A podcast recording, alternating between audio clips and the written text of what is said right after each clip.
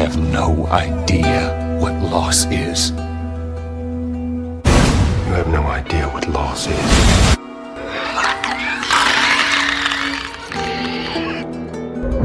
I reckon it's got something to do with that girl. It's got everything to do with that little girl. I can take care of myself. How many close calls have we had? Can't be any worse out there.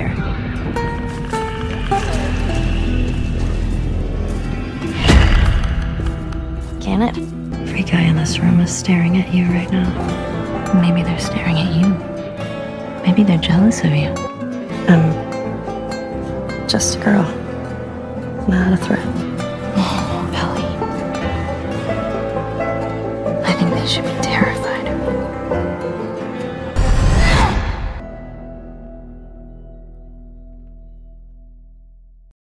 Welcome to the world of The Last of Us. It's Entertainment Talks podcast for the Naughty Dog video game series and the HBO and Sky Atlantic television show. I'm your host Matthew, and joining me today, my co-host is David. How's it going? I'm doing very well, thanks. Excellent. Uh, this is for season one, episode one, the pilot episode. Uh, if you missed our last two episodes, it's important to recap those.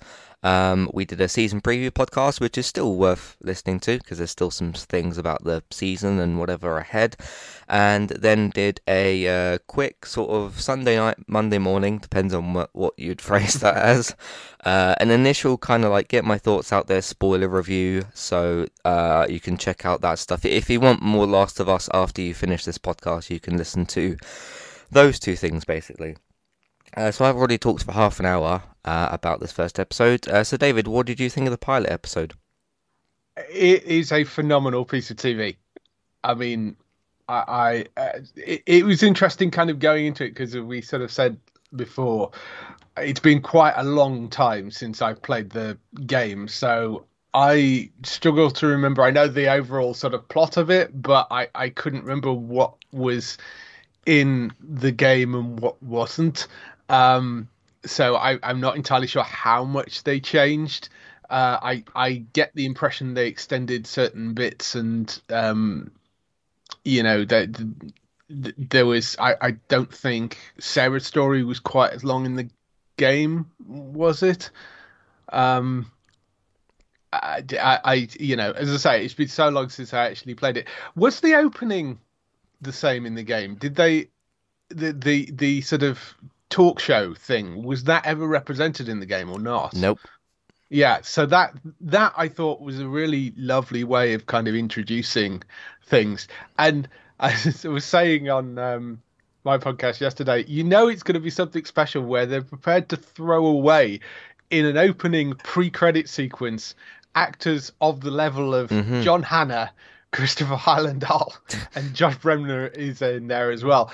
Um, when, you're prepared to to like open your show with high quality actors like that that presumably are not going to show up again because it was a pre-credit sequence set in like 1968 if you're prepared to throw away actors like that in that situation that early before you even get into the story of sort of Joel and, and everything else um you kind of know that there's something special going on with it so um yeah i i thought the opening episode was really quite superb um it was how long was it an hour and 20 or something Roughly, yeah. yeah Yeah. I didn't feel like it at all. Um, really didn't. Um, just it's been uh, it, it, it really was a a wonderful bit of drama and a great opening to sort of pull you into it. And that that particularly that opening scene, I I think sets up the stakes of it so well as well. Um, so yeah, and and then just the sort of heartbreaking stuff with Sarah, and then we get into the uh, the sort of more modern day things as well. Uh, well, say modern day, you get sort of up to date into the actual story, which is um, you know in 2023.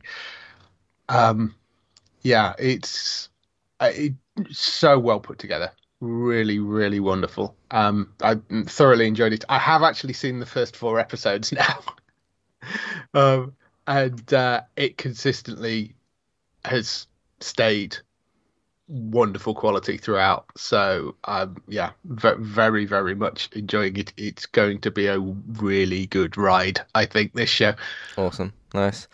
Um, yeah, uh, yeah. I, I was spoke on my, uh, you know, the, the initial review about, you know, it's going to be this is kind of like the the special one. Um, I think, and it, it's interesting hearing from lots of different people about uh, this is the best game adaptation, even though the bar for that is not very high.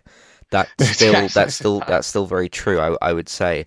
I mean, to be fair to Sonic, which is really really good, di- different. Obviously, that's supposed to be a lot more fun. I, I think it would be fair to say at the moment this is the best TV adaptation. That's the best film adaptation.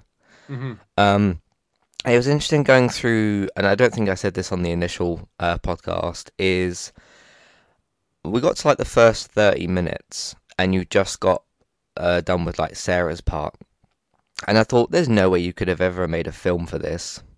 like, how would Yeah. you? How on earth would you cram this uh, first game story into two hours? You you couldn't do it. It, it Yeah, yeah. Sarah would be dead in ten minutes instead of, or i i like five minutes. Oh, oh, yeah, Um, I mean, they they would have, yeah, it, it would have had to have been like that would have been your kind of opening thing, you know. Um, you really couldn't have have. I, I I don't know how you would have done a film version of this. It just, I, it would never have worked, and you couldn't couldn't expand it out as much as it needed to be for the TV show. You know, you know, for, for if you were going to put it into a film, you just, I mean, even at a three or four hour film, I think you would have struggled.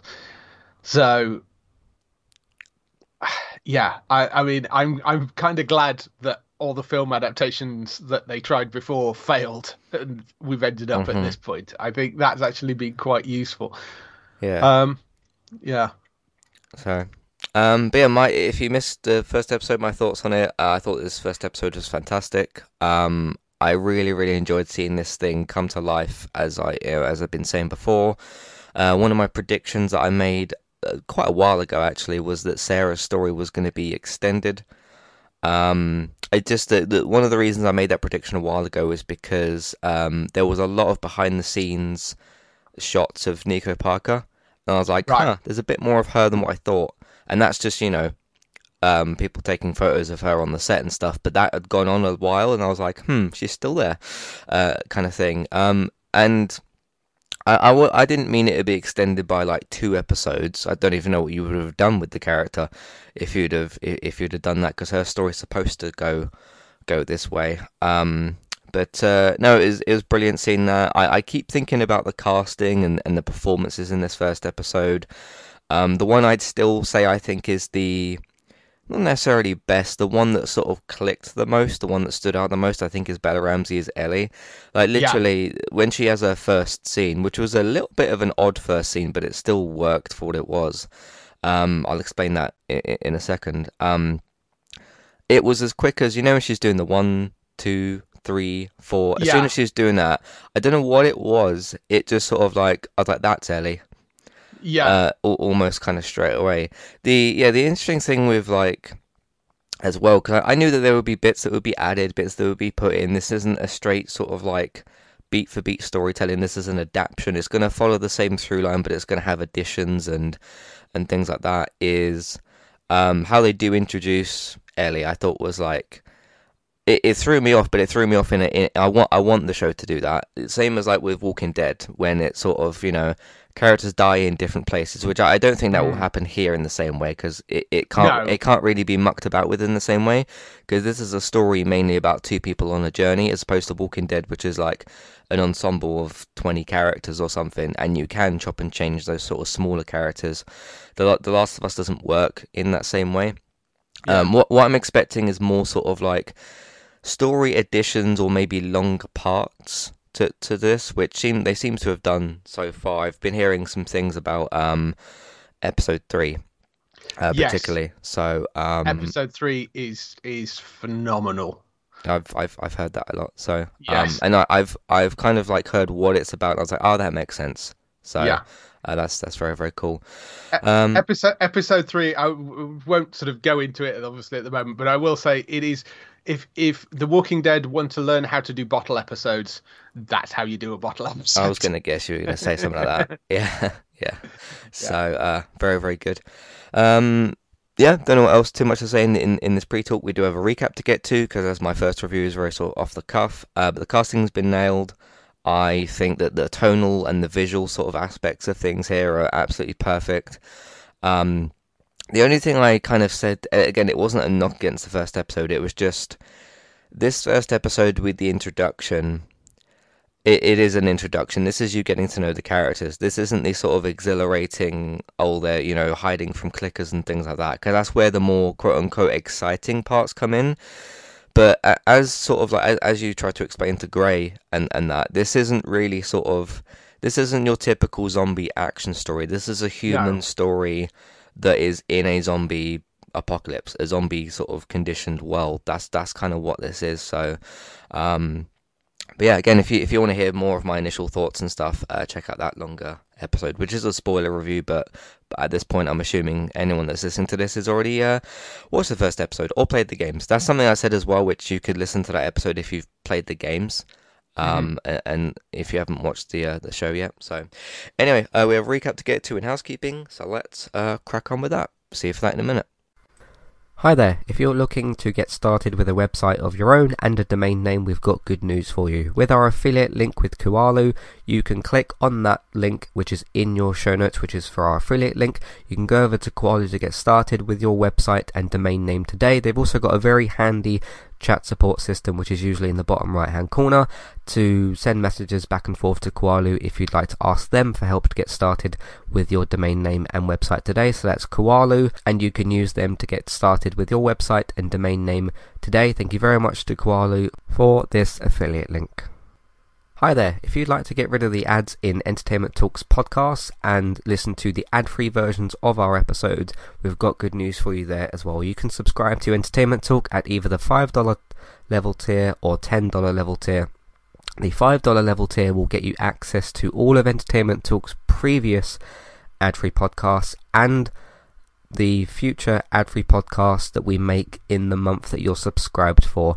If you also subscribe to us at the $10 level tier, that will get you that benefit that I've just mentioned, and it'll also grant you access to request a review for two episodes of a TV show and a general discussion on that show, or a film review of your choice. So if you if there's a TV show out there or a film that we've not covered perhaps and you'd like our opinion on it, we can watch two episodes of that TV show or film review. So it's one of either of those per month. Of course, if you continue subscribing each month, you can pick a TV show, then a film the next month, and so on and so forth. This is a great way to support Entertainment Talk, get your ad-free podcasts, and also get some reviews of your choice. Thank you very much for supporting us, and thank you for listening. Back to the show. Alright, so recently on Entertainment Talk, uh, we've wrapped up now with Classic Reviews and a month of positive creators. Uh, Classic Reviews was a four episode sort of mini series, uh, four Pixar Disney films, two from each. It, it turned out to be. I actually didn't plan it that way at all. It just happened to be two from each. So two Disney films, two Pixar films. Uh, the last one, which is a Disney film, uh, see if you remember this one, David. It's for Hercules, the animated 1997 film. Yeah. Uh, yeah, that was that was really really fun to do. So it's n- n- nothing like the uh, Dwayne Johnson Hercules one that uh, one that he did. This is different to that. Uh, I had a lot of fun going back to that one. That was that was really really good to uh, go and do. Uh, so just a quick recap for that season. It was The Incredibles, Monsters Inc., Dinosaur, which I'm curious to see how many people remember that film, and then Hercules. So those were the four choices. And classic reviews will be back at some point later in the year when I make more episodes of it. Uh, the next season should be like an actual full season. I just somehow totally ran out of time last year. So, uh, Month Positive Creators has wrapped up as well. Episode 4, which is the last for the January 2023 edition, is for PlayStation Access. So, this episode's actually covering uh, an ensemble group or a, a group of content creators because they're all really positive and really nice, and I didn't want to just pick one of them. So, um, There's four of them, technically five, depending on how you look at things. You've basically got Rob, Rosie, Ash, and Dave. Nathan is still on the team. He just makes uh, less appearances on uh, on camera and that sort of thing. Uh, he's still a big like a part of PlayStation Access, but he uh, is he stepped down a little bit on the on the content creator side. Um, but I've spent a lot of time watching these these people. They make obviously PlayStation content and everything. They do lots of streams and videos and challenges and features and uh, have had me in absolute stitches laughing at them uh, at certain certain points, especially this uh, this week's episode. This week's episode wouldn't be referenced on uh, on uh, th- this particular podcast because I recorded it a while ago. Um, they did their an updated uh, episode for their one on onesie challenge, and uh, it was very very funny, particularly on the on Rob's side of things. Uh, that was uh, that was brilliant. So um, that's for that one. So just to recap, that one that was for uh, Noisy Butters Hannah. That was for uh, Chris Carr, Alana Pierce, and now PlayStation Access is the last episode. And again, that will return next year in January 2024. I decided to do a video game review yesterday. Uh, instead of just putting it as Call of Duty Modern Warfare 2 multiplayer review, I've called it Call of Duty Modern Warfare 2 multiplayer the good, the bad, and the ugly. I think that's a good way to categorize what's going on with this game. It does have some problems, uh, some more glaring issues than others, but it's also got some really, really, really good stuff as well. So I kind of broke that down in categories and sort of talked about all of that. So that's my review for that. Obviously, there's no spoilers there because it's a multiplayer game. I uh, decided to do a podcast yesterday called Hogwarts Legacy and the World Cup versus the World. The idea with that episode is to talk about two things which people tried to enjoy. Obviously, the World Cup has, has come and gone, and Hogwarts Legacy is coming out. Um, they are both controversial things for different reasons, um, but reasons that result to the same group of people, which is the LGBTQ community. Obviously, what I'm talking about is what's going on with J.K. Rowling, how that does affect the whole IP of Harry Potter, and how it affects Hogwarts Legacy, and of course, everything that happened with the World Cup, which I don't need to go over again. Um, but sort of towing this line between, you know, people that want to just watch the World Cup and just enjoy it for the football, and then there's also the issues towards it, but then also people that want to buy Hogwarts Legacy. They're they're sort of um, consumed differently as well. Both things. Hogwarts Legacy is a big, you know, AAA seventy dollar game, whereas most of the World Cup you could watch for free, and it was on ITV and BBC. So they're kind of different things, but they both got controversy towards them and kind of talking about the discussion of you know where do you boycott things and you know all, all that sort of stuff. So um, a bit of a chunky discussion there. Uh, of course my last of us uh, season 1 episode 1 spoiler review. I've already talked about that. And uh, there was a twist in the tail in the premier league this weekend. Uh, the manchester derby happened. Um, there was also the uh, north london derby but that was uh, a bit more simple. And it finished manchester united 2 Manchester City won. We did, in fact, win the game. I don't know how many people were expecting that or thinking that we weren't going to.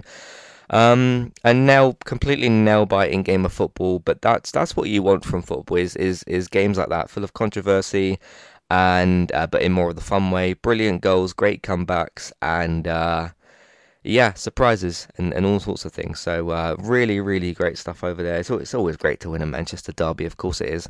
Uh, Manchester United play again tonight against Crystal Palace. Hopefully we can pick up another three points and keep going. Um, fun fact for you all: we've won, we've won every game since Ronaldo left. so yeah, that's, that's, quite entertaining. Yeah, no, no coincidence whatsoever. No, I'm uh, sure. No, but uh, yeah. Anyway, there's that. Uh, I went to see a film recently. I gave it a strong must see rating. I did do a separate review for it, and it's called A Man Called Otto. It stars the wonderful Tom Hanks, and uh, that was a really, really great film to go and see. And if you haven't seen it, I recommend that you do so because it's absolutely brilliant and it's kind of going a bit under the radar because there's a certain Avatar film out right now which is making loads of money. Avatar's so weird. Uh, why it's so weird is it's made almost $2 billion, but I haven't seen any comments about it as to like, no. is this film actually good? Is it is it bad? A lot of people have seen it. It's made a lot of money, but like, I haven't seen many reviews or tweets or fa- I haven't seen really anything about it. It's it's really strange. It's almost as if everybody everybody's seeing it, going home, and then that's it. I, it's yeah. uh, it's weird. Have you seen it yet? Nope.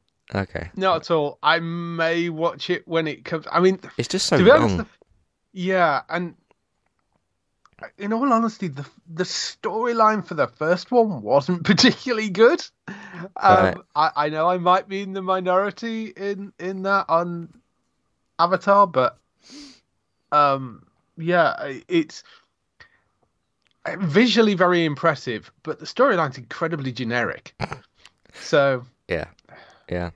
Know, Uh, speaking of other films, Ant Man and the Wasp: Quantumania is coming out very, very soon. So I did a preview podcast for that. Talked about all the things that could happen in there. Uh, there was the Last of Us preview podcast for season one. We did that last week, of course. And uh, that's pretty much everything we've been doing recently on entertainmenttalk.org and on podcast platforms. I did also just want to go over something else. This is Last of Us related. Uh, with a bit of news. This was in, in and around like Sunday's premiere episode. Excuse me. Um, Bella Ramsey, uh, very bravely, especially you know, given you know she's a celebrity and all that sort of stuff, uh, has come out as uh, gender fluid. Um, there's a few different uh, ways that this has been quoted, so I just I'm going to read the one that, that I've got here. And this is from uh, again quoted from Bella Ramsey, so maybe not word for word exact, but along the same lines. Says The Last of Us and Game of Thrones star Bella Ramsey comes out as gender fluid. Uh, says, I guess my gender has always been very fluid. Someone would call me she or her, and I wouldn't think about it. But I knew if uh, that if someone called me he, it was a bit exciting. Um, yeah, congratulations to, to, to Bella on doing this. Um, it must have been terrifying to, to do so. You know, she's she's a very young um, person. I don't want to say child, she's 19 years old, but uh, she's a very, very young person, especially with The Last of Us and Game of Thrones. She would have a lot of eyes on her because people are watching her on, on screen, of course. And uh, of course, there's going to be you know criticisms and and uh, nasty people out there, but um, yeah, big congratulations to Bella. Um, that must have taken quite a lot. Um, she's probably got obviously the support of others around her. I imagine the, her friends and family and the cast and crew of this show, among other people as well. Um, any thoughts, David? no, I mean, uh, it makes absolutely zero difference to me. You know, Mhm. I'm I'm. Uh, I actually completely missed that story until you just mentioned it. So, uh, News to you you. know, yeah, complete news to me. But absolutely, you know, whatever makes you feel comfortable. You're not harming anybody. You know, it's it, entirely whatever you want to be. So, um, Mhm. you know, I, I'm great if. Uh, you know, it, very brave of her to, to come out, particularly on the launch of a brand new show. Mhm. Uh, and, um, you know, because it's very easy to sort of keep quiet and not say anything when you're doing this sort of stuff. And, you know, yeah, sure. It's, uh, it, you know, if she's kind of coming out with that, wonderful. You Yeah. know? Nice. Um, yeah, I thought it was important. You know, one of the main stars of the show. So uh, Yeah. there's the news on that. Um, all right, let's get into the actual recap uh, it, itself. We start off with a scene that was never in the game, uh, which is very interesting. On a television talk show in 1968, epidemiologist uh, Dr. Newman, John Hannah, and Dr. Uh, or something, uh, Christopher Heindel, uh, discussed the possible sc- cause of a potential mass global pandemic. That hits home a little bit. Um, Yeah. Newman suggests fungi such as cordyceps are a much graver threat than any bacteria or virus, given the lack of any uh, preventive preventative uh, treatment or cure for a fungal infection. Uh, points out that the uh, impossibility of fungal infection in humans due to uh, fungi's inability to survive um, high body heat. Newman agrees, but uh, uh, does note fungi could evolve uh, to overcome this weakness as the world gets warmer, at which point humanity would not survive. And there's a few bleak looks around the room. Um, yeah, I mentioned a little bit of this in uh, in my initial review, and uh, you know I watched the 2 a.m. simulcast because, of course, I did. I mean, how was I supposed to sleep knowing the show was airing? um, but uh, yeah, then obviously that all happened, and you get like the the HBO thing came up and that, and I hadn't really thought about it this much. I was like, what's going to be the opening shot of of of the show? Like that was intriguing, and then you open up on this talk show, and I was like, huh, this is uh this is new, Yeah. this is different.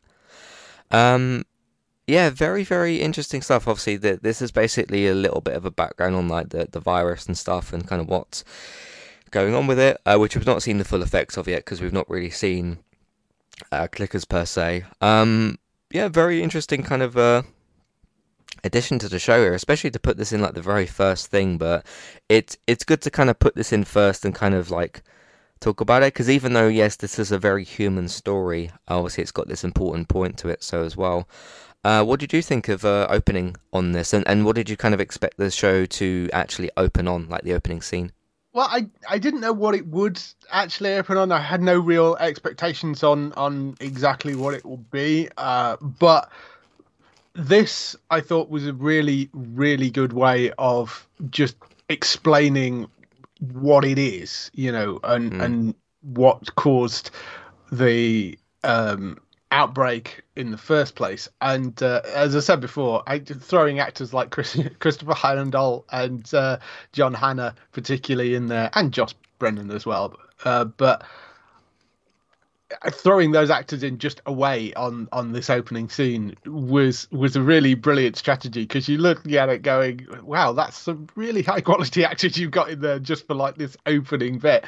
Um but it reinforces the actual science behind it because although it's unlikely there is some genuine science in in what this outbreak is um the, the uh, and it's a great way of kind of putting in that slightly sort of okay this is a bit like nerve wracking. Yeah. You know, because it it puts the audience slightly on edge because it's like, well, this if you and if you actually look at it, the whole what exactly what he's saying there is somewhat true. I mean, they did have a professor, a guy called David Hughes, who advised on the actual game originally and has actually been doing interviews more recently as well uh, you know because obviously with the TV show coming out he's been doing interviews about this who is um you know the the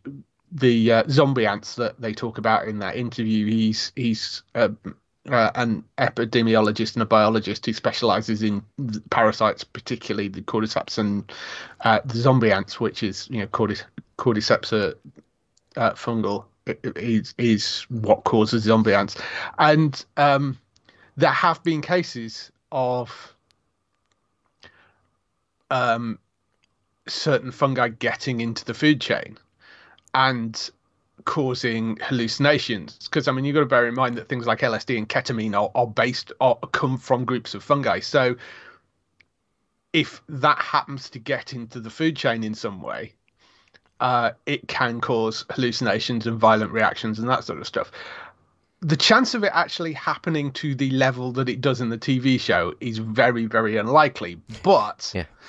um, but the, there is a level of science behind it, and I thought this was a really wonderful way of kind of introducing to that uh, you to that, and also getting the audience slightly going, okay, that that's actually quite scary without you know showing some big scary monster. That's that's quite a nice way of uneasing the audience without actually showing them anything and just having three people just talking. Mm. Um, I, I really like that intro. I thought it was a really clever way of doing it. Yeah. Yeah. Um, it's, it's interesting I mentioned that there's no clickers in the episode. Somebody pointed out on Twitter, I, I, don't know how they, they spotted it. The shot at the end of the episode of like the buildings and stuff, there is a clicker on the left hand side of the screen. Um, and it, it's like walking around on a building. I don't know how somebody like obviously people took the time to kind of comb over the episode, but um, the the video I saw on Twitter, I actually had to like zoom into it, and it, it is wow. there, there is there is one there. Uh, it's like on top of this building because they don't just stay inside. Obviously, they, they walk around where, wherever they can get to. Um, so yeah, that was uh, that was interesting. Um, but uh, yes, that's, that's the opening for the episode. That's actually the cold open. Uh, what do you think of the intro, by the way? Yeah, the intro's uh, really quite sort of, sort of hauntingly beautiful. I would say. I, I mean, I, I only watched it the uh, uh, I've only watched it a couple of times, but yeah, it's it's a really kind of nice. You know, it's it's the the sort of tendrils spreading. The whole tendril thing is a slightly is, is different to the game as well because it spores in the game, isn't it? And yeah. they use tendrils on the TV show, which I think worked really well. Um, hmm We haven't quite fully seen the differences with that yet. I don't think because we're Mm. not because again this episode didn't quite fully get into all Yeah. that. Again, it's just a it, it's a character introduction. Essentially. It's funny because uh, some of the uh, some of the later episodes, because I say I got sent the first four, uh, and some of the some of the later episodes on that title sequence, um, you know, the first episode had the full title sequence on it. The later episodes, uh, the title sequence, the video plays out, but it's just got like di- you know, cast first name, last name, director, first name, last name. They've not actually filled out all the details on them yet. Oh. So, Right. right. uh, Um, but I think the intro is really really cool. So that's uh, that's great. And if you want to watch it separately, they did upload it to YouTube because of course they did. yeah. Uh, kicking into modern day, uh, this is going to be interesting to re- to recap a show based on a game that I've played. Um, never quite thought I'd be reading like these names in a recap, so Yeah. that'll be this will be fun. Uh, in 2003, uh, Joel Pedro Pascal lives with his daughter Sarah Nico Parker and his brother Tommy Gabriel Luna, who you may recognize from. Uh, for those of you who don't recognize uh, Gabriel Luna, he was uh, Ghost Rider in Agents of Shield. Yes. Because most people, I, I've not seen Nico Parker before. I don't think. Obviously, most of you know Pedro Pascal. yeah. Uh, but yeah, that's where we know Gabriel Luna from. I've- So interviewed Gabriel Luna actually in person at a Comic Con. nice, nice. Um, Uh, oh, Nico. Parker. Nico Parker, by the way, is uh, I I didn't realize this until I looked her up. She's um, the daughter of uh, Thandiwe Newton.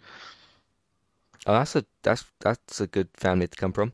Yeah, Yes. uh, I you know I uh, you know she she's amazing, but um, yes, I she's uh, daughter of Thandiwe Newton and uh, Ollie Parker, or um, who um, was the director of Mamma Mia. Here we go again. Apparently, they're a couple. Nice.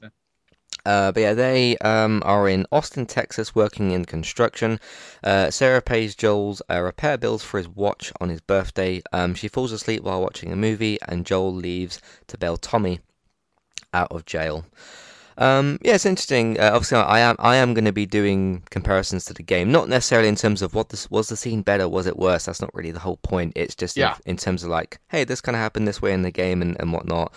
This sort of happens in a similar way. Um, I can't remember the exact reason he leaves the house in the game, but uh, there there is a point where like she falls asleep on the sofa and he has to um, go outside for something. Uh, and then you, because interesting with Last of Us One, you do actually because you open the game playing as Sarah, um, and then you play as Right. Ellie for a large, uh, uh, sorry, Joel for a large chunk of it, and then there's a small section with uh, with Ellie. So you do actually play as three characters, but one of them you just don't play as for very long, with Sarah. Um, so yeah, this kind of plays out similarly to to that. Um, any any thoughts on the? Because we, we talked a little bit about uh, obviously Pedro Pascal uh, as as Joel. Any thoughts on the other two performances? So um, Gabriel Luna and Nico Parker. I thought Nico was was really sweet and adorable as Sarah. I really liked uh, the portrayal there, and and you know it, that father daughter relationship I thought was really quite lovely. And he's obviously in there as a setup for the relationship that Joel is going to have with Ellie later on, and Mhm. and I, I think expanding that out for the show really works quite well. With Tommy, is Tommy in those opening scenes in the game as well? They don't have this like breakfast scene. No, in- but I in the mean, was was Tommy was Tommy in part of that little family unit, or was he not? I think the first time, I mean, he's his brother in the game, yeah, but the the the, the first time, from what I remember, and the first time you see Tommy is um because the way that they get out of the house is slightly different. Um, because instead of having the neighbor go outside and attack the family, they um sort of jump or break through the window of the, Right. of um Joel's house, and Joel is Mhm. like trying to protect Sarah. Um, which I think that neighbor's supposed to be the same one that you see in the show, but obviously Yeah, that- yeah. that neighbor's story, who we'll talk about in a minute, uh, their story gets a bit, a little bit more extended and a bit, uh, a little bit more of like a surprising, like not really backstory, but just more story there. So it sort of happens the same way. It's interesting because the the zombie attack happens in the house as opposed to outside the house where it happens here. But the first time, from what I remember, when you see Tommy, he shows up with the van and says like, "Hey, we gotta go." Right. So, Okay. because none of Yeah, this breakfast he's- scene is there's nothing like that. So yeah. I, Um, I, I like the fact that they extended that sort of relationship a little bit more, both with Sarah Yeah. and, with, and with Tommy. It's a nice way of introducing that character rather than just having Tommy randomly show up and sort of saying, you know, with a van saying, "Hey, we need to go." Uh, it, it actually makes sort of more sense Yeah. that that they're kind of working together and you know there's a they're working construction and all that sort of stuff. That that that actually makes slightly more sense, I think, with this to have Tommy around. And uh, yeah, I love the scene where she goes and tries to get the watch repaired, and you see things starting to turn, and she's hearing all the sirens and uh, and things, and they kind of kick her out the shop early, and all, all that sort of stuff. I I really like, you know, it's this this sort of you can tell something off, but Mhm. you don't, you know, she doesn't know quite what at that point. I mean, we do as an audience, we know what's coming, but um, yeah, I I really like, yeah, this it's this start of this sort of pandemic happening, and and yeah, I I really like how they introduced all that. plays out kind of somewhat similar to because they do like the um prequel-ish sort of part in Quiet Place Part 2 Uh, there's a part where they're sort of, I think they're going for the kids' baseball game or, or something like that. Um, and it happen it happens a little bit differently because that's more like that. Those are more sort of these like strange aliens R- rather than people turning. It's more about uh, uh the a- a- like the alien creature things or whatever they are.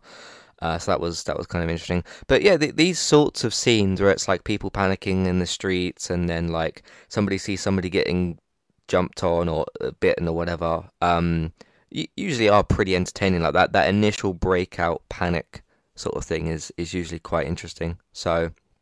Um, seeing as you brought it up, I, I I was going to ask you this a bit later, and I th- there may be more to expand upon later as well. Um, and there's no right or wrong answer to this to this question. It's just an opinion based thing. Um, what do you think of Joel? And not not from a design point of view. Uh, what do you think of Joel's watch? Um, in what respect? Like on a more of a, like a character level. Well, I mean, I I sort of get the impression I got from it was Joel obviously had been presumably married at some point, and you kind of get the impression that you know, obviously he's raising Sarah by himself, so presumably his wife died, and the feeling I got was that was something which you know the the watch was maybe a gift from his wife, and Sarah had gone out to get it fixed because you know he'd sort of taken it off and put it in a drawer, but she felt it was important that he had it. hmm So I that that was I mean it's not really explained in the show, but that was kind of the impression that I got was it was it was something that was should have been more precious to him than maybe it was, and Sarah kind of felt that, so she wanted to get it fixed for him. So, Hmm. um, I mean, I, I don't know. Does it have more significance in the game? I I don't know. See, when I went and played Part One, which is the, the remake for PS5, I kind of it kind of clicked in my mind a bit more that um, when you get the shots of his broken watch after the incident we're about to talk about, um, it kind of is a bit of a to, to me anyway. I mean, people can have different interpretations. There's again, there's no right or wrong answer. It's sort of like a symbolism of his broken, not just his broken character, because you see that in in later scenes as well, but kind of of like his broken fatherhood in a way Yeah. of like that's that's sort of his it's almost like a metaphorical injury for that because it, it's not Yeah, something yeah. that's an actual physical wound. Like he didn't get like his arm cut off or you know something like that. Um and from what i remember in the entirety of the series um i don't think he ever takes that off which is interesting because it's actually kind of like from an actual functional standpoint Yeah, like it, it, after it's after it gets shot it doesn't work anyway but he he always keeps it on so Yeah. um, and because when you're getting those shots of his arm with the with the watch, that's probably more deliberate from from that standpoint. Maybe there is a different way to look at it, but that's that's kind of how I sort of see it because it does get it does get broken as his fatherhood kind of gets broken, which we Yeah. will uh, we'll talk about uh, in in the next paragraph. Um, there's a bit that I, d- that I didn't put in these in these notes, which we can bring up as well. Uh, Sarah awakens some hours later and discovers her neighbor's dead. Let's pause there for a second. Um, I really really liked uh, them expanding on the on the neighbors a bit more because in the in the game again, this is where you're taking control of Sarah. You sort of walk downstairs. Uh, you see a phone that's on the side, and there's like a bunch of missed calls and things. Uh, then Joel comes back. You know, one of them sliding glass doors. It's sort of one of them. He, he slides it, and he's like, "Hey, Sarah, we have to like." Jo- Joel's all panicked. Sarah's got no idea what's going on, and then, uh, like you can hear sort of moaning and screaming and things like that. And uh, Joel sort of says, um, "Oh, it's it's the neighbors. I think that like something's wrong with them. They're sick," which is usually usually what characters say in these situations. So it is implied that it's the, it's the same neighbor. You just don't see them in the same way because there's not a section with Sarah where you walk down to the shops in the game and buy the watch and all that sort of thing. Yeah, so, yeah, Uh, which who knows that that could have been an interesting point to put in the game. But I suppose in 2013 they weren't thinking about that. So Yeah. Which is fine. Um, but yeah, there's there's a, sh- a particular shot that a lot of people kept calling out for being really really cool, which is where Sarah um is looking. I can't remember what she's looking at, but she's looking on a shelf or something, and you get this like out of focus shot of the elderly neighbor in the background, and she's like twitching and stuff. Um, that was like really effective horror in, in in a particular way, and that was a, that was a good way to kind of expand upon that. Again, you don't spend like another forty five minutes with the neighbors; you sort of spend an extra five or ten. Um, but uh, yeah, I, I found that kind of that, that was like the sort of first signs, right? Because you get obviously like the initial panic and you hear all the sirens and things like that, but that was sort of a, a, a an almost first encounter type of thing. Uh, what did you make of the, the horror effect with the the neighbor that they did there? Yeah, I mean, it's sort of classic kind of horror things where things move around in the background. But yeah, it's it's a really nice shot. That I mean, the whole thing is is incredibly well shot. Um, you Yeah. know, it's uh, I was it Craig. Yeah, Craig was actually the um, Craig Mazin was actually the director of that opening episode. Um, as long as co-writing it with Neil. So um, yeah, I, and he did a beautiful job. I mean, it's got that kind of Chernobyl like weird hauntingness to it throughout the entire story, which is is really quite wonderful. Yeah. Some people were comparing this shot to. I don't think you've seen either of the It films, have you? Um, No, there, there's a there's a bit in It Chapter Two. Uh, where so that's where the characters are, are older, they're adults, and um, one of the characters goes to visit. I can't remember if she's a neighbor or, or whatever. But, um, goes to visit the elderly, this elderly woman, and she does some like creepy stuff. And there's like similar shots where she's doing something weird in the background, and our, our character that we're, you know, the main character that we're following is like looking on a shelf or something. So, um, ki- kind of a similar horror effect. That that's one that you like. You, you could use incorrectly, and it could be a bit more of a cliche, but it is actually still pretty effective in this in this day and age. Uh, thus in this episode as well. Um, yeah, Sarah awakens some hours later and uh, discovers her neighbor's dead. Uh, one of them, a, ca- a cannibalistic creature. This is the first like zombie sort of uh, runners encounter. Uh, Joel returns home with Tommy and kills the creature. Again, this is plays out slightly differently. Um, uh, I've I've already explained how that's different, so I don't need to do that again. Uh, as Joel, Tommy, and Sarah flee through the crowds of terrified people, debris from a plane crash uh, strikes and overturns um, Tommy's truck. Um, yeah, so that that happens. I, there was something I mentioned in my, my initial review, and this is where like the video game part came in. This same crash happens in kind of the same way. I, I don't remember it being a plane that crashes, but it's it's there, there's like explosions happening all over the place, and the the truck does flip in the same way, and you're taking control of uh, Joel at that point, and uh, you have to press. You know how there was like the um slightly broken door with like the shattered window and he's trying to kick it open. You're like pressing square to get it open. So when the when the scene came up uh, and and the, the van flipped over in the same way my mind was like press square press square to, to get the door open. And i think that works the exact same way in all the versions of the game. So uh, that was again a nice little cool touch to see. So that was good um, Joel tries to run for the river uh, with Sarah, but is um, cornered by an armed soldier. He has, he has to pick her up at this point because she's damaged her ankle, her, her leg, I something think like so, that. I think she says, uh, which again happens in the same way. Um, this uh, soldier is given different commands than he probably should have had. Uh, he shoots them Uh, Tommy then kills the soldier afterwards because he goes up to Joel to try and finish him off. But Sarah is fatally wounded and dies in Joel's arms. Um, it hurts every single time. I, I've Yeah. watched this poor girl die so many times in this uh, in this franchise, whether it's from like watching people watch it on YouTube or playing the game. I think the three three times I have, or seeing it here, or or even from like the behind the scenes stuff where um, let's just say Neil got um Troy. I, I don't remember the the mocap actress for for Sarah's name. Um, but Troy and her, Neil got him to do that a lot of times. There's there's a bit of like um uh in- interview that that Troy did, and there was one point where um Neil said to him like, "Oh no, we we've got the shot," and he said like, "Oh," he said to Troy like, "You can kind of like." Let it go because th- these people have to go for a process for for things like this. Like that's an like an acting sort of process. This isn't just delivering normal lines.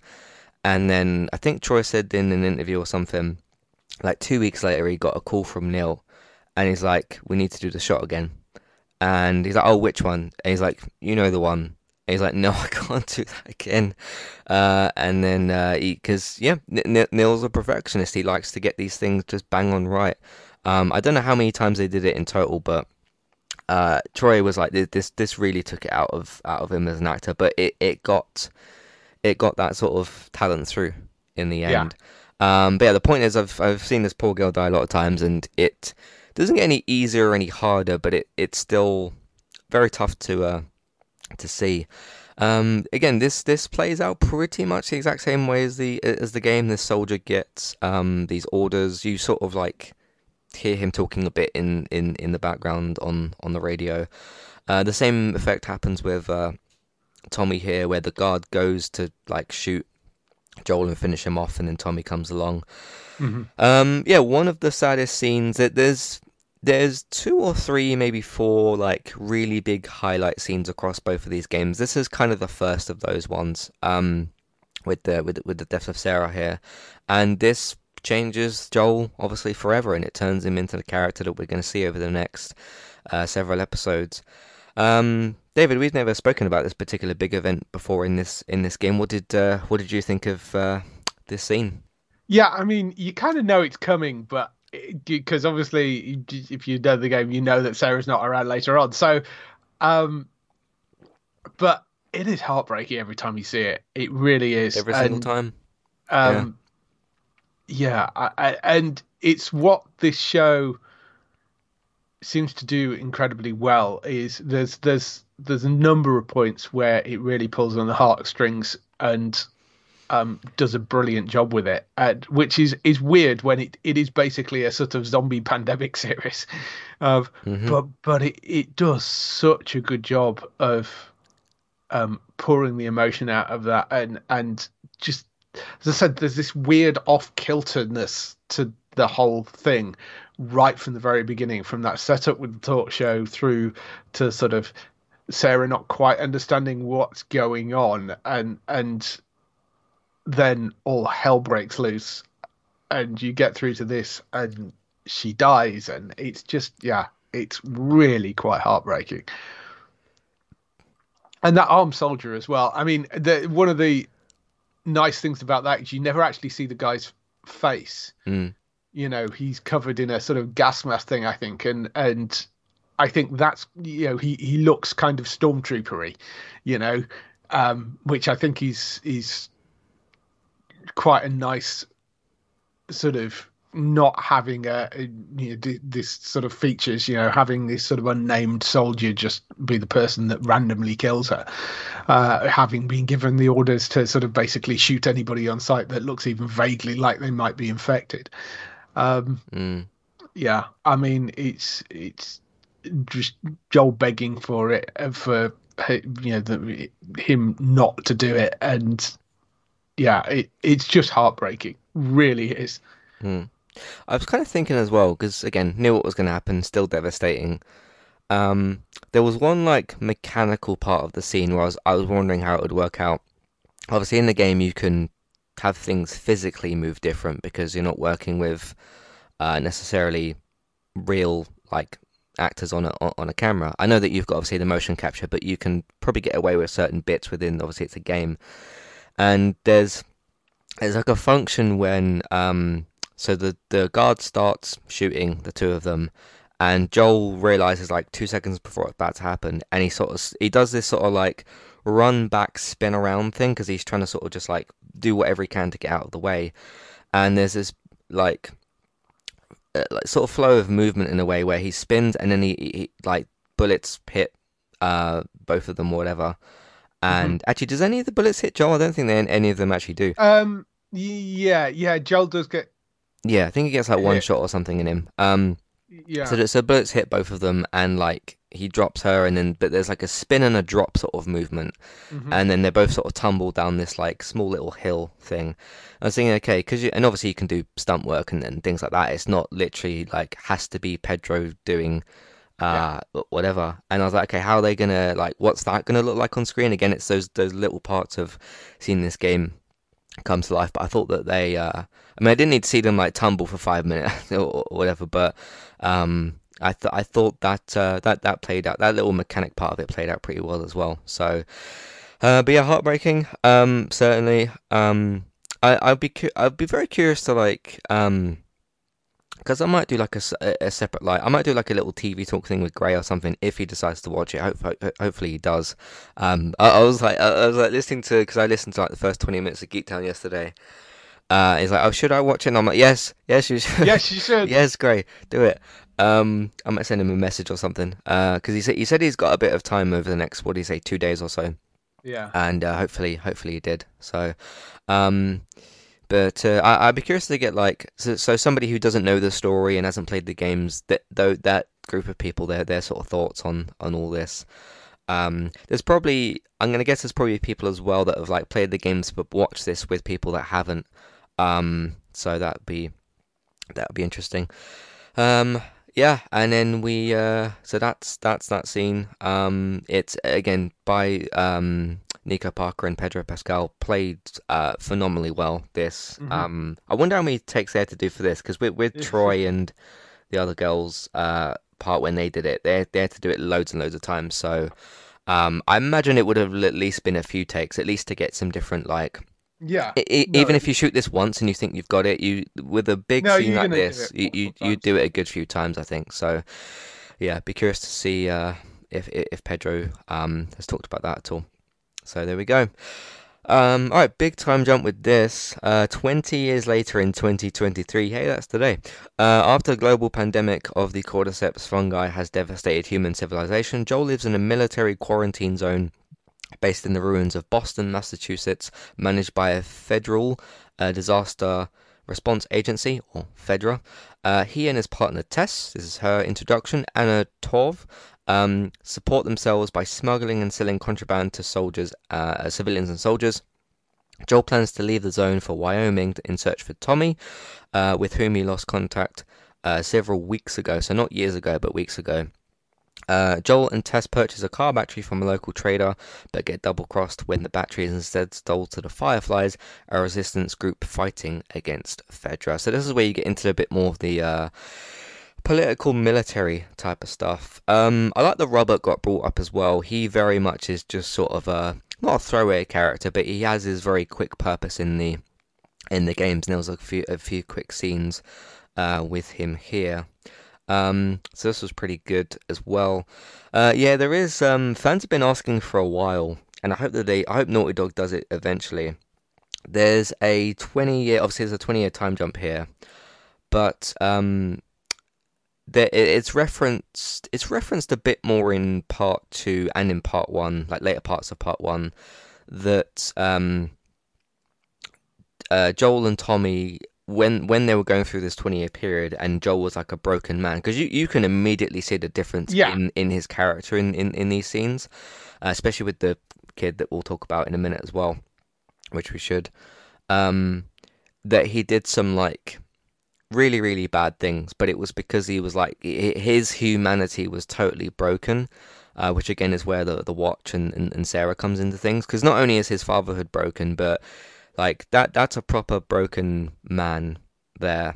Um, and and the, game touches upon that with Tommy a little bit, and I, I think e- either if you did an episode covering that, or if you did uh, did like a DLC, like if you did a Left Behind DLC sort of thing, because twenty years is a long time, and it'd be curious to kind of see that stuff. And I think Tess's would, would be would be involved in that as well. So, um, yeah, there's a scene within these as well that's not mentioned here, um, of this uh, child that that pops up and uh, they, they, they the federal group take this child in and they go to see if they're infected or not. It's this little girl, and it comes up with red, and then this woman tells her that like, hey, we're gonna give you, you know, your favorite stuff and your favorite food, um, as, as mm. to say, you know, we're gonna give you this before before you die, but without spelling it out.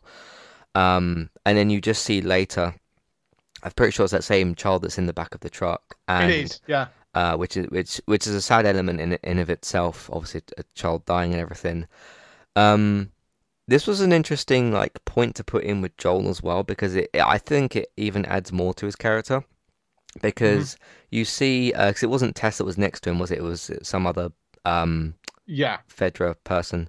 Uh, and I think she's I think the woman that's next to him says something along the lines of like, "Hey, I can't do this," and Joel just like you can see how broken he is and sort of like oh and uh, like even though it is a child and probably does remind him of his daughter and whatnot i, I assume every sort of young uh, girl in in the series would do because obviously that would work that way and you just see this totally broken like part of him where it's like, oh i'll just I'll, I'll just do it like his he's just he, he's kind of just gone um, yeah. which you'll you'll start to see a bit of a change in that when we get further into his and Ellie's um, re- relationship and how that how that evolves forward. That's such a fascinating relationship as well. How that evolves as well. Um, I've said quite a lot of things here. Uh, what do you think of uh, the, these kind of scenes and um, what's happening with Joel here? Yeah, um, I, I, think it, like you say, it is interesting. You know, following the death of Sarah, it's been sort of twenty years. He seems to, and and there is, they they do mention um, in the later episodes you don't see, but he does mention about the fact that he did some terrible things in those sort of 20 year mm-hmm. gap. Uh, it is mentioned. And he is now in this place where he's with Tess and, you know, they're trying to get this battery together to go and um, rescue Tommy because they don't know what's happened to him. But he's just seems to be almost sleepwalking through everything to a certain extent. You know, mm-hmm. he, he, he wants to. Tommy's the one thing that he's got left, so that is his sort of drive. But in terms of the kid dying, in terms of the kid dying, he's very sort of numb to it, and you know, it's not like he's ever going to get over losing Sarah, but he's just become very numb to everything. Um, that that seems to be the the the kind of character that you're you're dealing with at that point. Um, you know, he's he's going through the motions, and but you know, the one thing he wants to try and keep safe is Tess and Tommy. Um, yeah, and it's it's that that scene with the kid again is another just just heart wrenching moment because you know the the the Fedra officer is is really quite sweet with him, and they sort of bring him in and put him in a chair, and I think they actually tie him down and sort of say, oh, we'll bring you your favorite food, you'll bring you your favorite toys, you know, and and then the next scene you see him dead in the back of a truck and being carried out by Joel, and it, it just awful, you know. Um, but yeah, it's it, there is a lot of really quite horrific scenes. Again, without seeing monsters, it's sort yeah. of showing the just the reality of this situation that they find themselves in. It's it's just just gut wrenching, you know, the yeah. whole thing. Hmm. Yeah, I, I agree with what you, what you kind of just said there. I think you laid that out really well in terms of you know none of the scenes we've just described have anything to actually do with. I mean, yeah, the girl is going to turn, but that's not like the point of the scene. It's more like what happens to this young girl, and we, we don't even know this character's name or anything. Like this, this is a, like a red shirt character. Um, by by the way, just just like on, on the point of like development of characters and quick stories and stuff, it's but both in the show and in the game, it's like shockingly well executed the fact that we because whether it's you know the, the 15 or 20 minutes it depends how quickly you play it through in the game. The 15 or 20 minutes you spend with sarah in the game and the what 30 minutes you spend in in the show with sarah she's not in this story for very long at all. And although you've got the connection with joel there and you've got the father-daughter relationship that is one of the best developments of a character who's got very little time that's Mm-hmm. i think e- e- ever been told. I mean i can't think of there might be other characters that have had short periods of time on screen and, and have been effective. Uh, I mean, Walking Dead can have a thing sometimes of like they introduce a small character, then they give them a big episode and kill them off, but that's always more time than what like this is. This is a very quick 20, 20 to 30 minutes. Here's a quick, like, hey, here's here's this family essentially. Obviously, Tommy's there as well, and then she's dead. And but it's and it's not even necessarily just oh it's because she's Joel's daughter and you care about Joel. It's like you seeing her die as well um because you, you barely spend any time with this girl and it's it's really really quite effective. And that works both here and with the and with the game as well. Would you would you agree with that? Yeah, yeah, no, very much so. yeah definitely. Um so there's all of those things. I think I read that part. Uh, yeah, resistance group fighting Fedra, the battery. Attempting to retrieve it, uh, they find the deal has gone awry, and the Firefly's wounded leader, Marlena, who's played by the same person who does her work in, in the game, Merle uh, Dandridge, uh, begs Joel and Tess to take a young Ellie, Bella Ramsey, to the Massachusetts State House and hand her off to the Fireflies in exchange for supplies. Simple, right? Nope, no, it's not simple at all. Uh, it, it's it's fascinating when because they do it here in the show, kind of, and they do it in the game. Everybody knows this isn't going to be a simple exchange. Like everybody, you as the viewer, you as the, the player of the game, and all the characters. But the way, and it's it, it's the way that like not not even just the way that um Marlena says about what what's going on or the way it's talked about, but um I suppose it's that thing of like what oh just just one small little like uh thing you've got to do and then it just blows up into well the, the entirety of the first game pretty much. Um so that's that's kind of cool.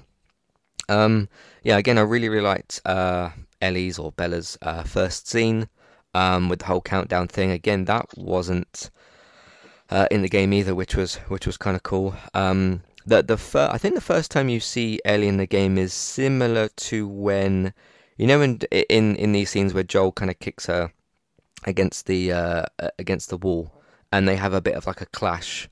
First of all, uh, from what I remember, her her very first appearance in the game, Joel opens a door.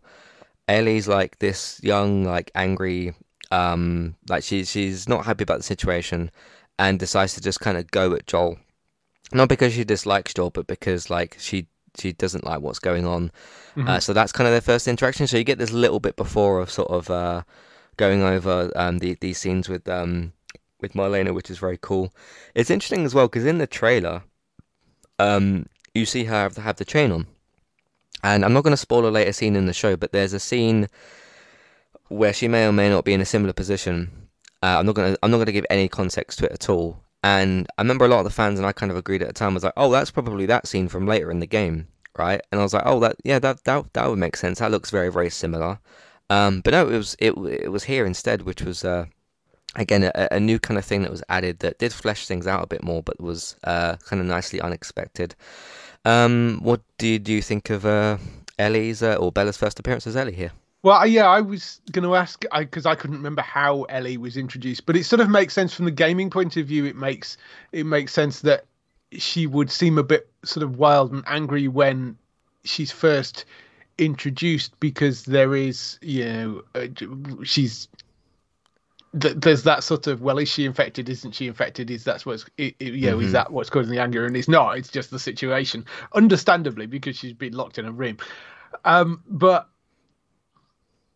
I, I really like the introduction here, and Bella is so good in this role. I Yeah. mean, really, really nails Ellie. There's there's a beautiful bit which I can talk about because it was in the trailer where um they they've it's it's Joel and Tess sort of talking about whether she's turned or not, and and she she does a sort of weird kind of thing with her hands about sort of you know pretending to be a clicker, and then they like look at her and she's like sorry. uh, but yeah, they showed that in the trailer. It's very very funny, but um, I mean yeah, it, it's it's got that playfulness that you have with Ellie. Interestingly, Bella apparently didn't play the game um, before Mm. taking the role. She watched some cutscenes, but didn't want to be overly influenced by the performance of Ashley Johnson in it. So she, w- but wanted to get an idea of the character. So she did watch a few cutscenes just to sort of on YouTube apparently to to g- get an idea of who the character was, but didn't want to actually fully play the game to get into it. So, um, yeah, I thought that was kind of interesting, but she really nails it. There's a it's a it's a really nice performance of this this girl that's funny, sarcastic.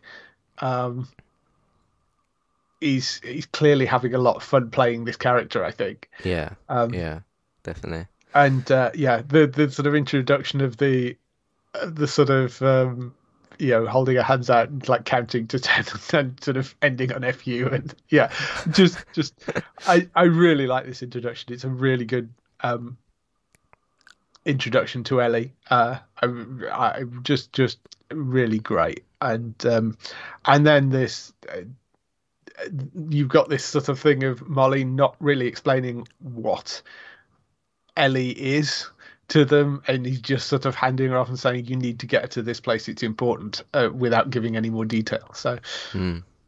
Yeah, we'll find out what that place is. Um, yeah, I just like it, it, for some reason I don't know what it was. Maybe it was just her performance was so good, but it was that first scene just particularly, Mhm. and she starts counting, and I just smiled and I was like, "That's Ellie." That's yeah. th- she she's got this one right. So, um, also just in terms of her actual voice, obviously Bella and you know Ashley have different voices because they're different people. Have I, I don't know if it was like something in the trailers or whatever it was. Her voice sounded better here, or it sounded a little bit more Ellie like. Um, and th- this particular scene where she's counting isn't in the trailer, so I wouldn't have seen that. But I don't know, she she just sounded better in the in the show than what she did in in, in the trailer. But m- maybe that was just me or something. So, uh, Joel and Tess accept the job. As curfew begins, the trio wait until nightfall to leave the quarantine zone. They are caught by a soldier and forced to comply with an infection check. Uh, while uh, Joel and Tess try to bargain with the soldier, Ellie stabs him in the leg. The soldier threatens to shoot Ellie, reminding Joel of Sarah's death. he loses his temper and beats the soldier to death. The scanner reveals Ellie is infected. It's got the red thing on it. But she promises she's not turned since she was infected three weeks earlier.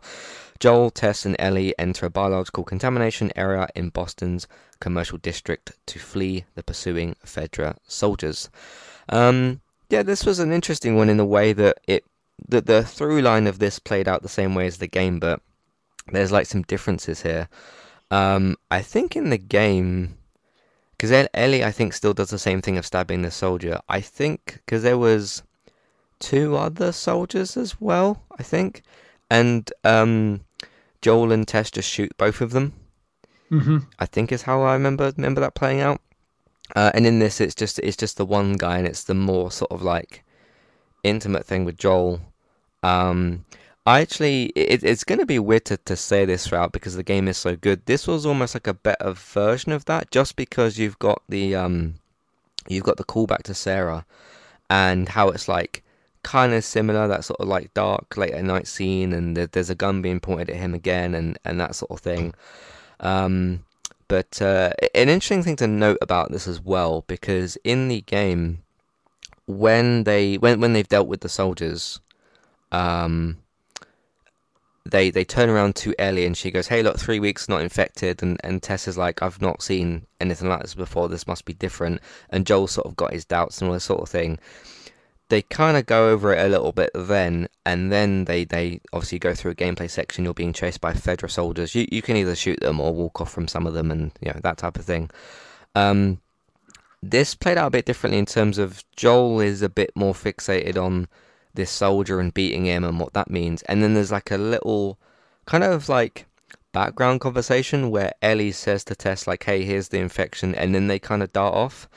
Um, and then I think that there's probably going to be a scene because I think in they, they showed this like trailer for like the, the weeks ahead, and there's a scene in a building. I think it's the same one that they're they're, they're going into now, and uh, that's where it seems like Joel and Ellie have more of a conversation about it. So that's an interesting, different way to play that out because you still get effectively the same result in the end. Everything's gonna once that scene is finished, you send, you still get the same information over to the characters, but you just play it out in a bit of a different way. So that that's where this alternate kind of stuff can can come in. Um, what did you think of these uh, this scene?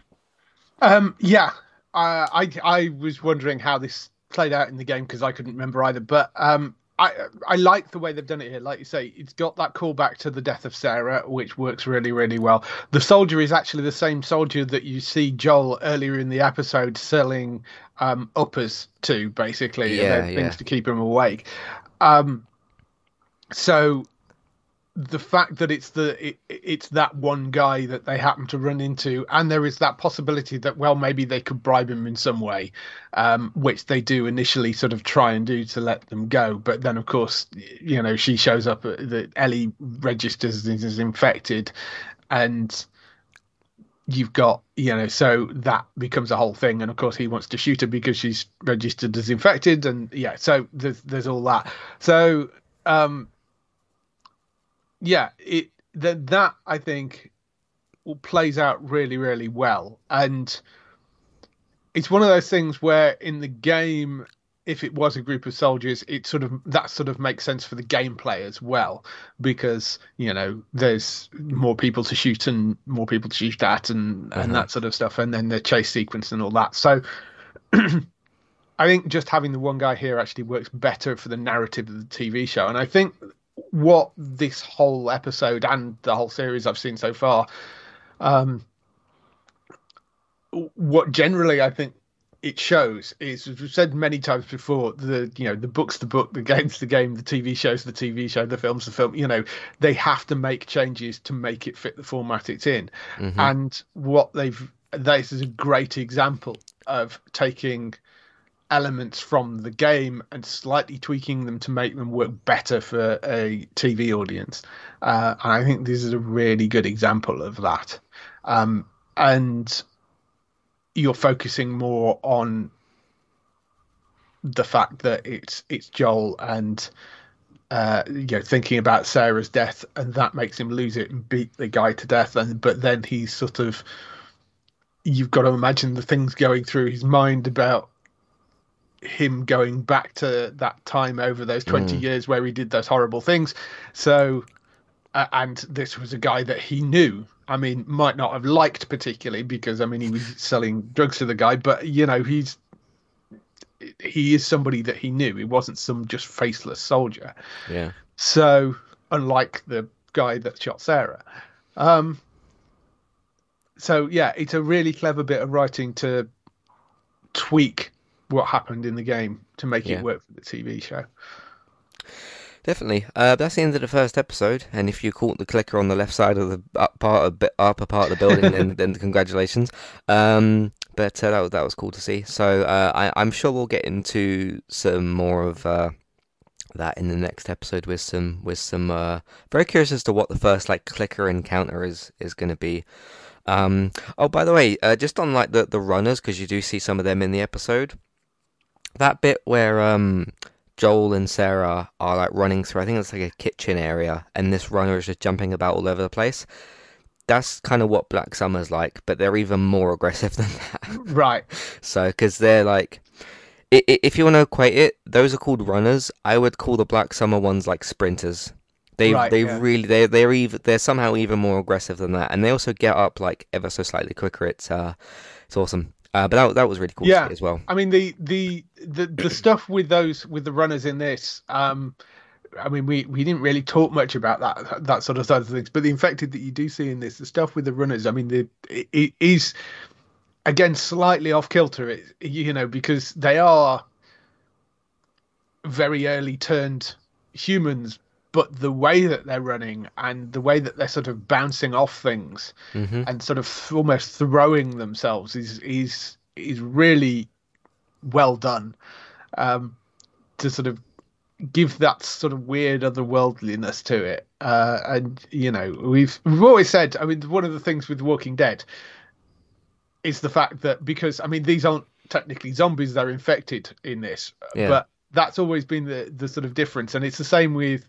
You know, 28 days later, the movie they were infected in that, and the advantage of doing that is you you are not dealing with the undead; you're dealing with infected humans, which means they can still run um, whereas zombies generally don't. So, Yeah. so it Yeah. gives you a bit more, you know, uh, like um, the danger with The Walking Dead is always getting like swarmed by them and yeah, not being able to get a group. getting cornered by a group. Whereas with this, one can be very, very dangerous. So, Yep. Good stuff. All right, that's the episode. Uh, we do have a couple of bits of feedback to get to. If you'd like to write in to the show and let us know what you thought of the episodes or anything that we said, uh, Matthew at entertainmenttalk.org, Twitter, eTalkUK is the contact page, information in your show notes, email box on the website version of the episode, and a clickable email name in your show notes as well. Harrison writes in and returns and says, uh, very, very much enjoyed Matt's initial review and even thought the football analogy was great. Uh, my question, how big do you think the show can get? Uh, again, for those of you who didn't quite catch my initial podcast, basically the way I was uh, kind of equating this to, to football in a way was where you have this as an introduction to the characters, it's a bit like when you first see at the start of a football game when the characters, are, uh, not the characters, the players are uh, they're coming out the tunnel. the players are coming out the tunnel, and you see like the fans there, and it, it's setting the stage, and you see okay that that player's there, that player's there, the manager, and you can almost put it as to like when you hear that clicker at the end that's almost like the referee's whistle blowing of like okay you got your introduction these are who the characters are in the same way of like here's the players coming out on the pitch and like now we're off kind of thing. Do you know what i mean? Yeah. um so what do you uh, as a bit more of a lesser football person what do you what do you kind of think of that Well, I mean, in terms of how big it can get, it is the um, largest launch that HBO had for a show since Game of Thrones, since sorry, House of the Dragon came out.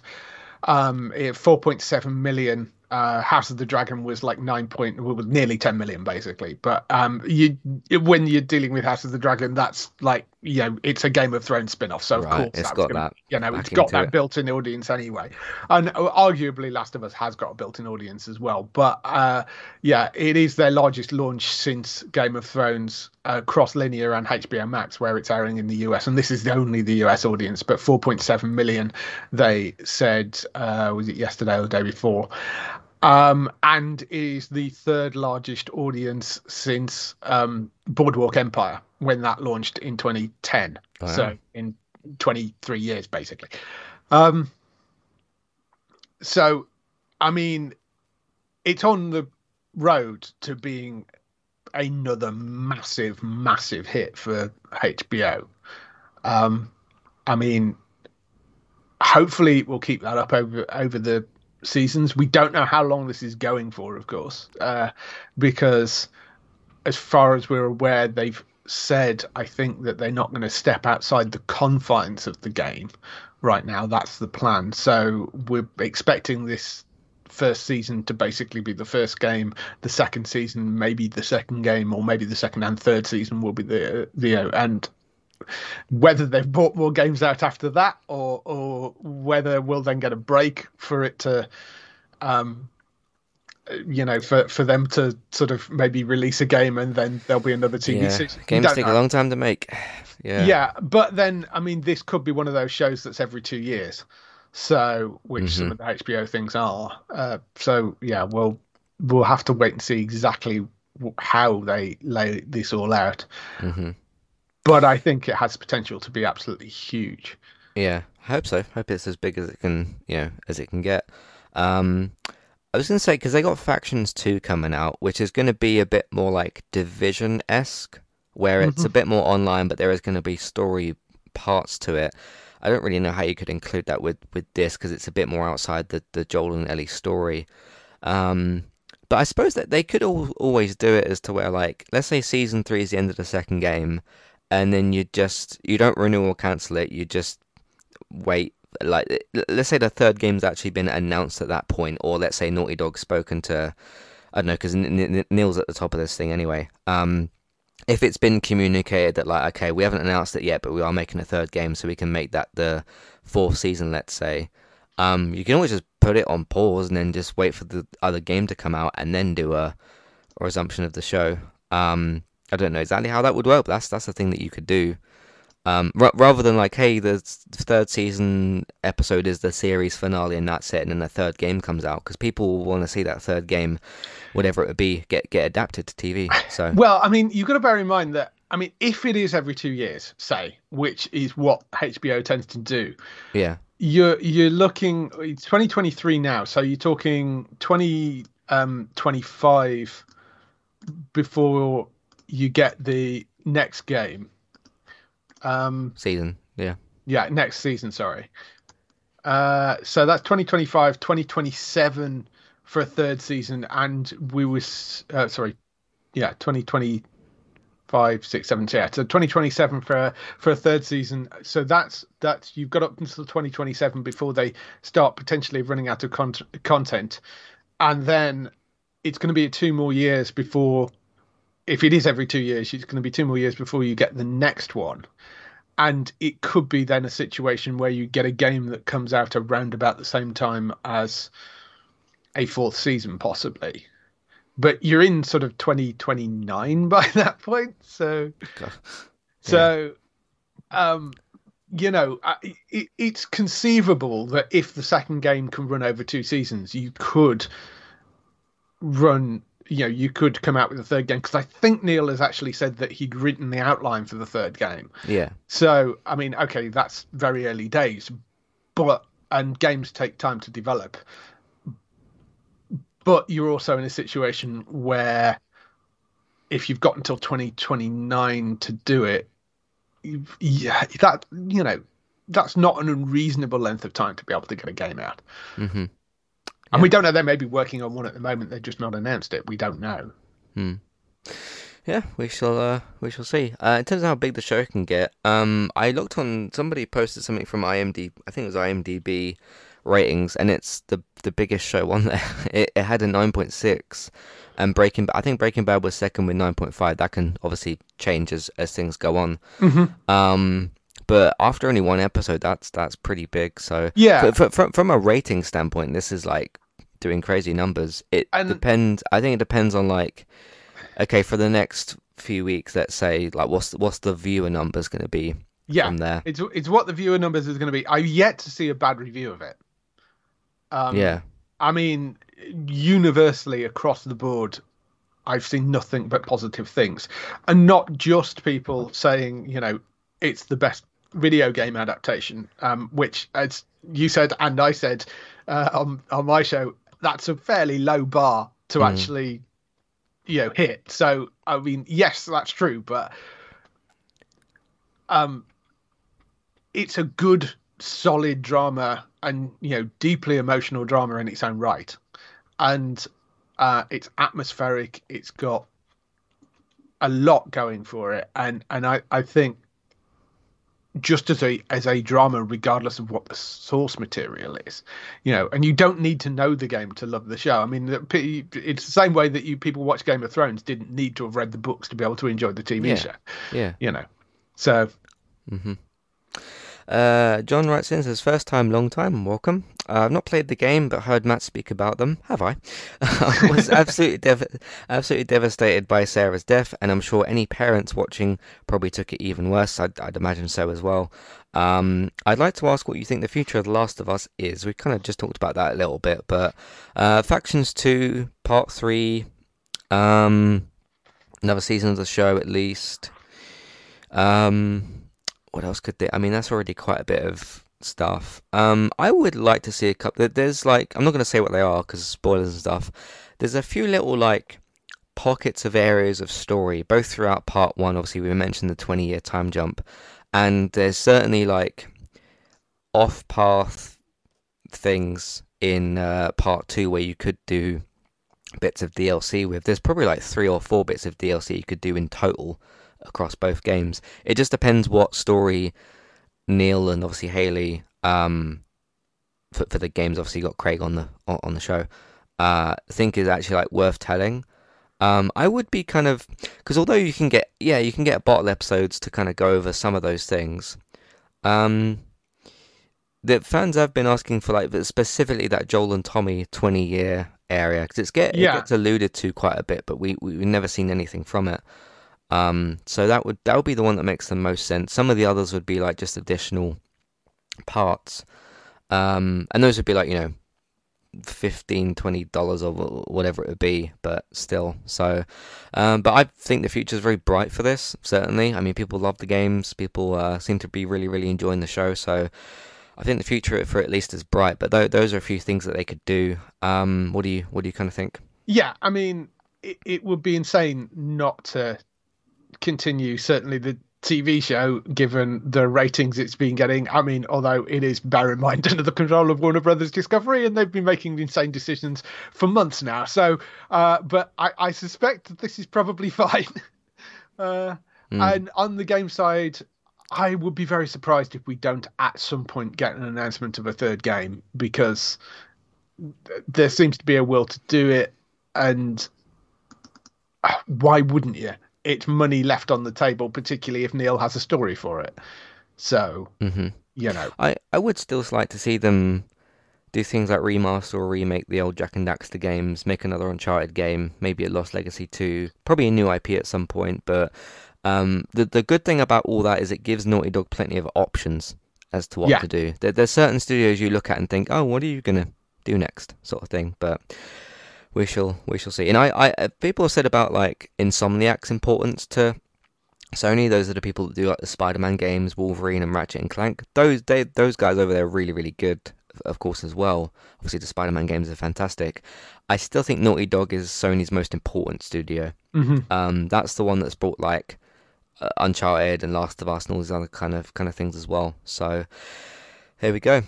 Uh, lastly, Louise says, I'll admit I thought the first episode was slow, but had some major moments. Afterwards, I listened to your quick review, and you mentioned um, it being just the intro. Do you think the pacing of the show will work for the rest of the story?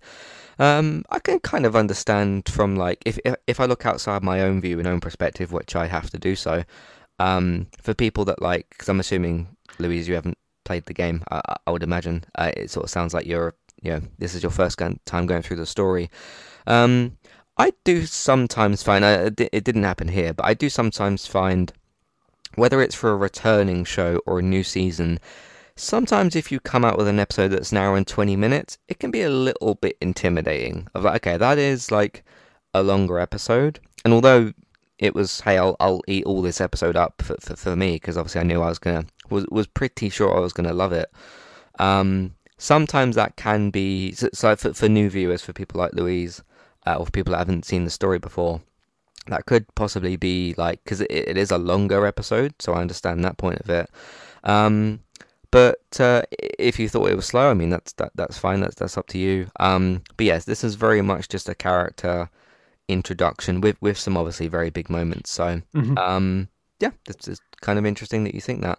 Uh, but the pacing for the rest of the story, I was kind of wondering as we were going through the episode. I was like, okay, what point is this episode going to end? Like, where, where, where are you going to bookmark it? You know, um, and it actually went like a beat or two, not like an hour further than I thought it was going to, but like ever so slightly further than I thought it was going to. And I was like, oh, okay, we're ending on that particular beat. Um, because uh, I, I didn't, but the thing is with it, I didn't even really have in mind like, okay, I think the episode's going to end on this particular beat. I just thought that it went ever so slightly further, which isn't a good or a bad thing. It's just an observation. Um, what do you think of kind of the pacing of the story and sort of like where the first episode ended and all that? Yeah, I mean, if you're expecting this series to be some sort of all action throwing loads of zombies at you, it's not Black Summer. You know, it's No, not. no. It, it, it isn't going to be that. I mean, they're they're not going to be infected on every single episode.